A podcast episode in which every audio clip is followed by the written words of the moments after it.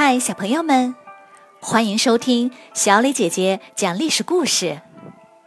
我们的故事全部来自专业正史，绝不细说。每周一、三、五，来跟我一起听一段故事，了解一段中国历史吧。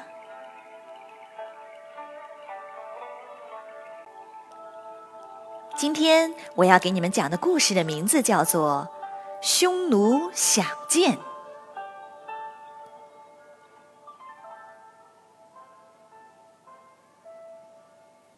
刘邦当上皇帝后，很快就意识到了诸侯王的威胁，他罢免了楚王韩信，夺取了他的封地，降为淮阴侯。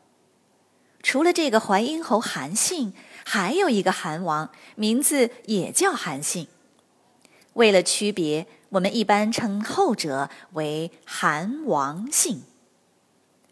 韩王信的封地紧邻着洛阳和荥阳。出兵的话，还不到一天的路程。刘邦很担心，就把韩王信迁到最北边的太原郡雁门郡。从那里再往北，就是游牧民族匈奴的地盘了。这时候，匈奴的首领叫冒毒单于。就在楚汉相争的这些年里，冒毒征服了北方几十个游牧民族。建立了强大的匈奴汗国，他是怎么做到的呢？在冒毒继位前，他的父亲头曼单于并不喜欢他，但是见他很勇猛，就给了他一些骑兵。冒毒把他手下的骑兵召集起来，射出了一支箭。这支箭没有锋利的箭头，却发出呜呜呜的叫声。大家的目光全跟着箭的方向。默读说：“你们一切都要听我的，我的响箭射向哪里，你们必须也要射哪里。违令者斩！”呜呜呜！外出打猎时，默读经常把响箭射向猎物，大家就都跟着一起射箭，把猎物射死。呜呜呜！这天，默读把响箭射向了自己喜爱的一匹马，有几个人犹豫了，没敢跟着射箭。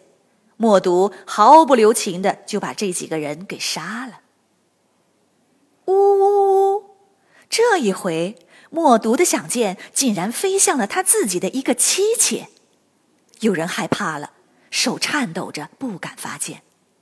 默读大怒道：“想箭就是命令。”违抗命令就是不要命。默读把这几个人也给杀了。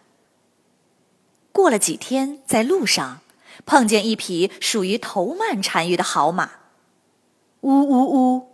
默读一箭射向了这匹马，所有人都毫不犹豫，立刻弯弓搭箭，嗖嗖嗖就把马给射死了。默读看着大家，点点头。目光坚毅。不久，头曼单于叫默读一起去打猎。突然，呜呜呜，什么东西打中了头曼单于的头？头曼刚要发怒，只听嗖嗖嗖，身上连中几箭，一个跟头从马上摔了下来。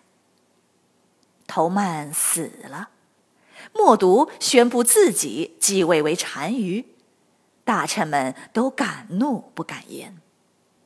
默读单于的军队纪律严明，心狠手辣，很快就征服了草原上的其他游牧民族，地盘越来越大。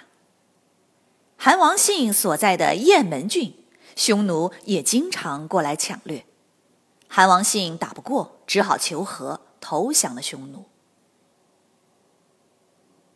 刘邦大怒。亲自率兵去攻打，韩王信被打败，投奔了默读。默读派一万骑兵过来支援，也被刘邦打败。刘邦乘胜追击，一直追到平城（今山西大同）的白登山。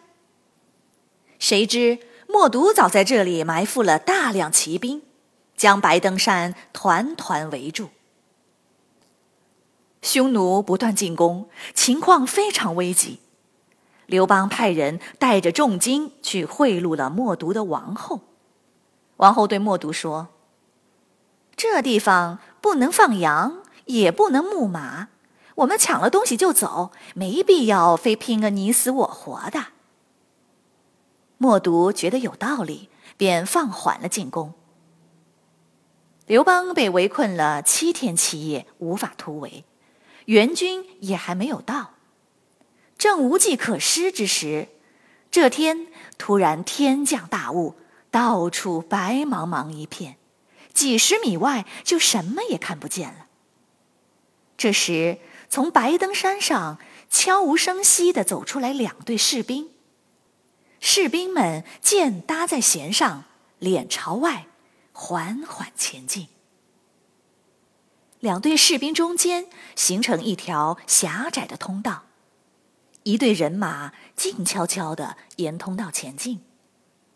刘邦就这样神不知鬼不觉地从包围圈的缝隙中穿过，退到了平城。第二天，默毒发现刘邦逃走了，就退兵了。刘邦又捡回来一条命。随后也退兵了。回去后，刘邦改变策略，决定跟匈奴友好，结为兄弟，相互和亲。不久，就将一个公主远嫁给了默毒单于。此后，匈奴虽然有时还会来抢东西，但没有大规模冲突，双方相安无事，就这样维持了几十年的和平。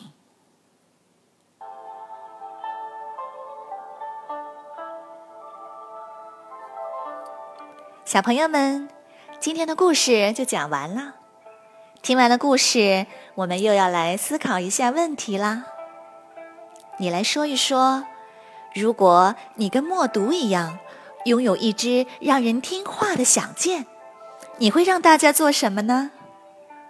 欢迎你们进入公众号，把你们的想法用语音告诉我们。